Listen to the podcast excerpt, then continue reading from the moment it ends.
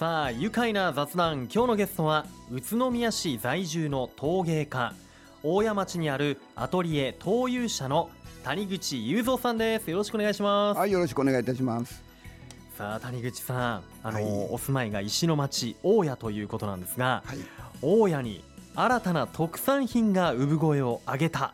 でその特産品を作った方が今目の前にいらっしゃいます陶芸家の谷口さん。谷口さんズバリその大谷の新特産品とは一体何でしょうか？そうですね。この目の前にある、ん。で今日持ってきたんですけれども、えータンブラー。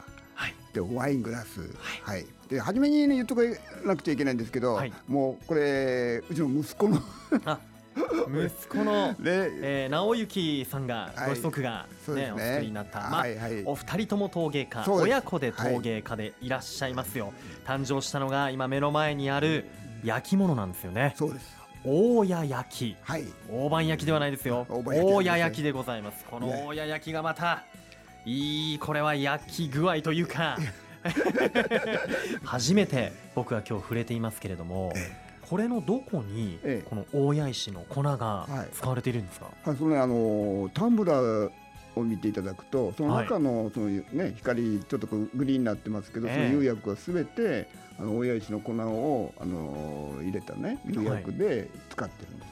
でこちらのタンブラーの方のこう通称ドリッピングっていうんですけれども、さーって流しかけしているところもその親石の粉から作った釉薬ですね。この細くかけられたはいはいはいこの釉薬飴色と、はい。えーこちらグリーンですよね、はいはい。濃いグリーン。ね。こうやって親石の粉ってまたこう釉薬ですよね。こういう風になるね。なるんですね。そうですね。さらに焼くとこんなガラス質になるんですね、はいはいはい。そうですね。あのちょうど、はい。あのまあたまたま息子息子はあの釉薬の方のね、はい。あのこう要するにあのこう試験とかなんかをやるうん。ね、二、年目やってましたし、はい。そしてやっぱりあの親父の粉があの今までね建築資材としてこう切った後の残りとかこう不必要だって言われてるようなものがぼっとしたら釉薬に使えたらこんないいことはないねっていう形で,、はい。で結構しっかりこうあの自分の分野でね、うんデータを出してやったら、あの意外とこう市販している釉薬と同じぐらいのあの、ね、精度のものができる。でもう実際これで使ってみたら結構安定していい感じでできてますね。まだまだねこれからこう、あの工夫もあると思うんですけれどまずはあの釉薬があの粉が釉薬に原料にはなりますね。そうなんですね。こう一見不要になっていくよそうですね。うなええ。ものなんだけど、えこの使い方によってはこそう焼き上がるとこんな綺麗になるんですね、えはい。よくこう思いついたというか、これはあうん。の、私オリジナルというよりは、はい。まあ釉薬をあの親父の粉から、うん。あの使用している方もおられますしね。うんただあの全体にはね、はい。あの大谷焼きの、はい。あアート雰囲気を持ったものに親親父のね粉の釉薬でこうはいデザインするという、それが合致しないとなかなかね一つの。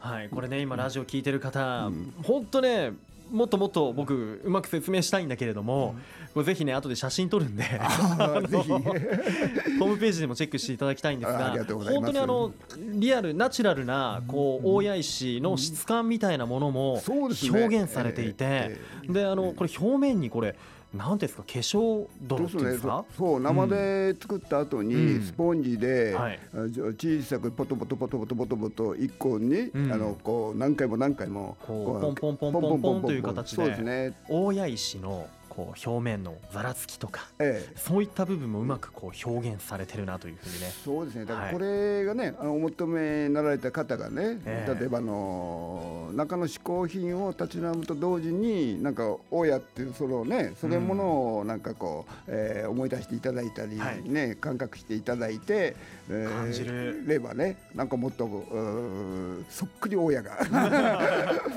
いただいていただければありがたいと思いますね。や本当あの、僕好きになりました。改めてというか初めて見ましたけど、え大谷焼きファンになりました、僕が言うのもなんですけど、えいい仕事してますね。えいやありがとうございます。いやそれにしてもあのこのゴールデンウィークにですね、はい、これイベントとかで一般にこの大谷焼き産声を上げて、ええ、こうお披露目されたみたいなんですが、え、皆さんの反応っていかがでしたか？そうですねあの若干あのメディアでね、はい、あのお嬢で取り上げていただいてでうちあの短い日数なんですけどねあの交互の方に来ていただく機会を作ったんですね。まあ、私嬉しかったのはねあの近所の方がご夫婦で見えたりなんか来て、いやあの頑張ってくださいねとかねこういうのあると本当にいいよねなんて言ってなかなかの地域のね人たちとはあの公募の中で交流っていうのはなかったんですけれども、あなんか一生懸命学やれる、うん、なんかこうまたこう気持ちがねワクワクとね、うん、燃えましたね、はい、地域の方もこう皆さん喜んでくれるってまたね、えー、嬉しいですよね、いや本当大谷焼の誕生僕とかね宇都宮市民としても、はいとても嬉しいです。はい。ありがとうございます。あのー、販売の予定など聞きたいんですが、ええ。ー、なんと宇都宮市のこう退職記念品などにもこう選ばれて、ええ。ー、じゃあたくさんの方がね今お家で使ってらっしゃったりとか。ね。うんあとは、えー、大谷町にある谷口さんの灯油車、はい、そちらでの販売、はい、じゃあこれ一つ一つ手に取ってね、お気に入り見つけてもらいたいですよね。そうですね。あの、うん、やっぱり全部が違うんで、あの人間の個性と一緒でね、うん、うん、あの誰がいいとかね、いいとこじゃなくて、うん、なんか近づいてみて、はい、なんかちょっと気に入っていただいたら、こうね、表になっていただければありがたいかと思いますね。いや、ぜひ多くの方に手に取って使ってもらいたいですよね。そうですね。はい。はい、あとは僕はもう県外に行く時とか、こう海外のお友達のところに会いに行くことがもしあった場合、はい、持っていきたいですね。ぜひ。地元のこれも自慢の一品だって言って、はい、はい、このアート作品持っていきたいなというふうに思います。では後半も引き続き陶芸家谷口さんにお話を伺っていきたいと思いますではここで一旦ブレイクしましょう。さあ改めまして愉快な雑談。今日のゲストは宇都宮市在住の陶芸家大谷町にあるアトリエ陶友社の谷口雄三さんです。改めましてよろしくお願いします。はいよろしくお願いします。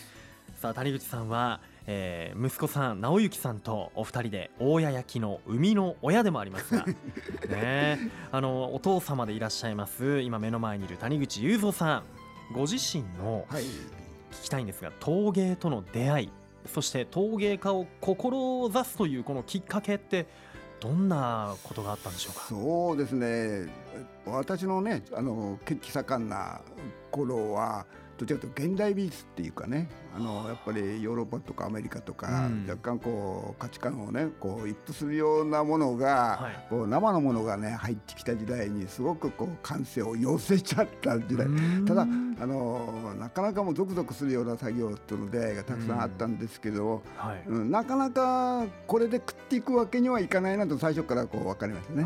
ただで陶芸はやっぱりねどうしてもあの中に人とコミュニケーションの媒体が入るというところがあって教えるとかね、あのこう丁寧にやるとかねそしてあの土いじった時に最初からねどういうわけか肌にあったんですよ。そうなんですよ。土に触れた時に。えー、で私、あの本当に習ったことはないんですけど必然あの生意気なこと言い方すると結構最初からできたんですよ。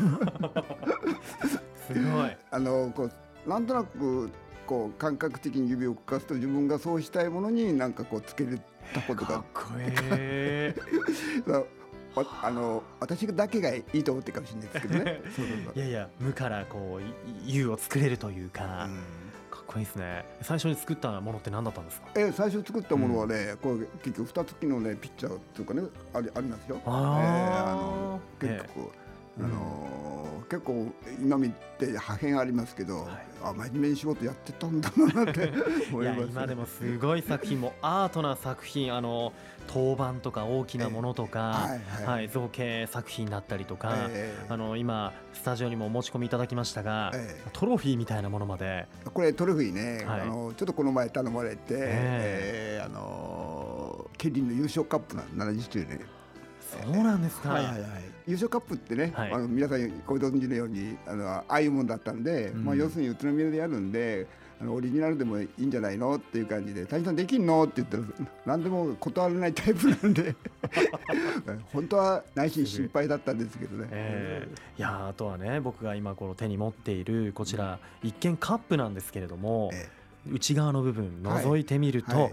細かくこれ彫られていて掘られてるというね装飾というかそのはいスタンプで押してあるんですよ。押してあるんですね、はいこれね、はい中覗き込むと本当こうラビリンスというかはい。迷宮に迷い込んだかのような本当お城の中に入り込んだようなそんな作品なんて言ったらいいんだろう。これも写真載せますね後でね。はい。そうですねそれどんなイメージなんですかこれ、あの題名はね大体私のライフワークで自走球って時を思う球なんですよね。はあ。そしてあの大きいのは1メーターぐらいのあるんですよ。結構ゴロゴロニアに。えにお庭に置いてあったりえっちより中に入れられないんで、うんただか、えー苔が入ってるのもなかなか素晴らしく自然とマッチしてますよ。ああいいですね、ええうわーうん。そうかそうか土だしね。そう。またこう自然と合いますよねそうそしてねやっぱりりね、あのーえ焼き物一回焼くと、うん。自分の生命よりはるかに長く生きるんですよ。ということは人間が管理したりなんかしてるよりは、自然と仲良くなってもらわないと玉にあのとんでもない異物を作ったことになっちゃうんでうん。私は結構外にあの出品作でも出してるんですよ。へえでまあ雨が降ったり雪が降ったりでもやっぱりね私より長い間自然となあのお友達になってもらわないと困るんでうん。そういうことをやってますね。あーそうやってねその作品のいるべき場所というものもこう考えながらねこう作ってらっしゃるっていうところもね。そうですね、えでちょうど私のは結構大きいんですよ。うん。まあ、要するに等身大って言ったらおおねあの今なかなかそういう方いないんですけどどうしてもあの土の表情とか、うん。その造形が顔を出してもらいためにはやっぱり自分と同じエネルギーぐらいのものと格闘しないと、うん。ひょっこり出てこないんですよね。はあ、いやなんか谷口さんのその世界に今一歩僕は足を踏み入れてえーはまってしまいいそうです。踏み入れるとぬかるみですよ。泥泥かな？あ助けませんかね。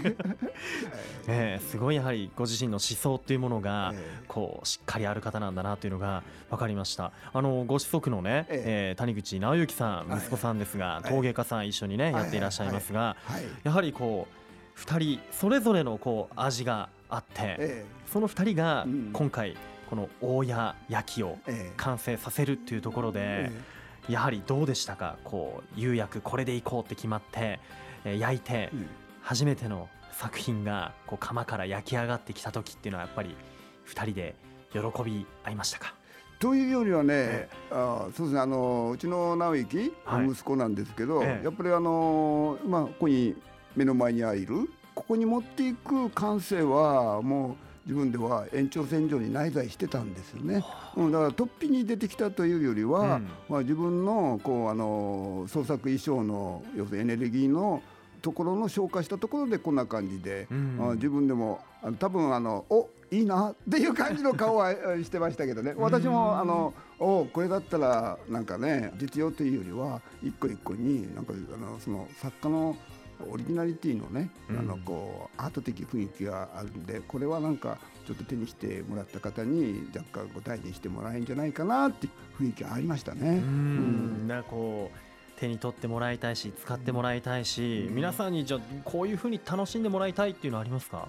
そうねあのこれあの、えー実用ものなんですけれども、はい。例えばあの気軽に例えばこうどっかに玄関に置いてもらったり、うん。ちょっとした、ね、あのインテリアの中上にちょこっと置いてもらってもあの手前味噌ですけど。いや華やかになりますよね。あの使うことだけっていうより、あることでなんかこうこうハッピーっていうかね、うん。なんかこう活性化したあのその人に慣れてもらえれば嬉しいものなのかなって気がしますね。うん。うん。さあねこの今大谷に在住で陶芸社営んでいらっしゃって陶芸教室もやっていて、えー全国各地のギャラリーなども巡ってこう作品展とかもね、はい。やっていらっしゃいますが、まあ、そこにもこれからはこのねうん。大谷焼きも、うん。はい、お持ちになってはい。これから並ぶんだろうなというふうに思いますけれども、はい。はい、そこでもうやっぱり大谷の魅力っていうふうのはどういうふうにこう伝えていきたいななんて思ってますか？そうですね。だからあのこの作ったものを通じてね、はい。このあの実用ものとしてじゃなくって親をもっと知りたいなっていうね、うん。え親えこんな感じのものを排出できね提供してる親っていうとこっていうのはうん。どう？いうとこなんだろう？とかね、うん。あ他に何があるんだろう？とかって言って好奇心がねはい。さらりと通り過ぎんじゃなくってなんか若干こう引っかかるねついてうんなんか喚起してもらえるようなうん。のをあの提供の仕方がねうん。できればあのいいのかなって思いますね。焼き。物をきっかけにこの焼き物の里にこう来てみてよってね。そうですね、ええ。だからいろんな人がこう親をこれからと思う人がどっかでそんな感じでこう違うところでもやっていらっしゃるんで私はだからこう、まあ、焼き物うんの方でねそういう形ができれば、うん、それでちょっとした、えーあの使命になるかなっていう気がしますね。はいうん。はい。そんなね谷口さんの今これを作っている場所大家の好きなところどんなところでしょいや多いよね、はい。で例えばの話この前あのお桜が咲いた時に大雪降ったでしょ。うはい。ね、でうそう工房のところからこう皆さん教室のところから外見えるんですけど、うん。まず生地が毎日来るんですよ。へあのー生地ね。でね、生地のオスの方の綺麗な方、うん。であの雪が降ったところにまだ生地が来て、はい。でそこへ飛んできたのがウサギなんですよ。え。ウサギがいるんだ。ねウサギが木のところに飛んど飛んできて、はい。近づいたらあまりでっかいんで後ずさりして。でということは、親街道一本ちょっと本当に10メートル入ったらところなんですけど、はい。もうやっぱり自然がすごく豊かですよね。うん。で自然が豊かっていうことはやっぱり空気とか、やっぱりそこのあの生息するお花とかそういうものは絶対素敵な状態でこう繰り返し繰り返し四季をありやってるところですね。うん。でまずうちの生徒さんはまずあお花とかなんかとか大好きです。はい。逆に。ちょっとなんかどっかで何々咲いたよって言うともうフットワークは明るいですから、うん。もう教室の人たちと昨日行ってきたよとかね、ううんんだから多分あの親っていうとこはやっぱりこの四季折々あの地下空間のことがねあのものすごくこう得意にこう感じされてますけれども、うん。やっぱりあの周りの環境を含めて自然がすごく豊かですよね。あー。っていうことは、うん。いじらない状態の空気がずっと流れてるうん。感じがしますね。ああそっか、うんこれからはそのメインの通り以外にもねちょっと一歩足を踏み入れてえ大家散策もねええ。してみたいなというふうに思いました。さあ、えーその大家で、うん。えー谷口さん親子が一つずつ手作りしている大家焼き。皆さんねぜひ触れてみてください、はい。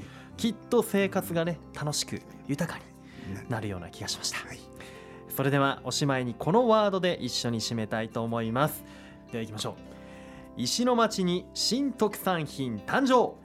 せーの。大家焼きで愉快だ宇宇都宮。都宮。ありがとうございます。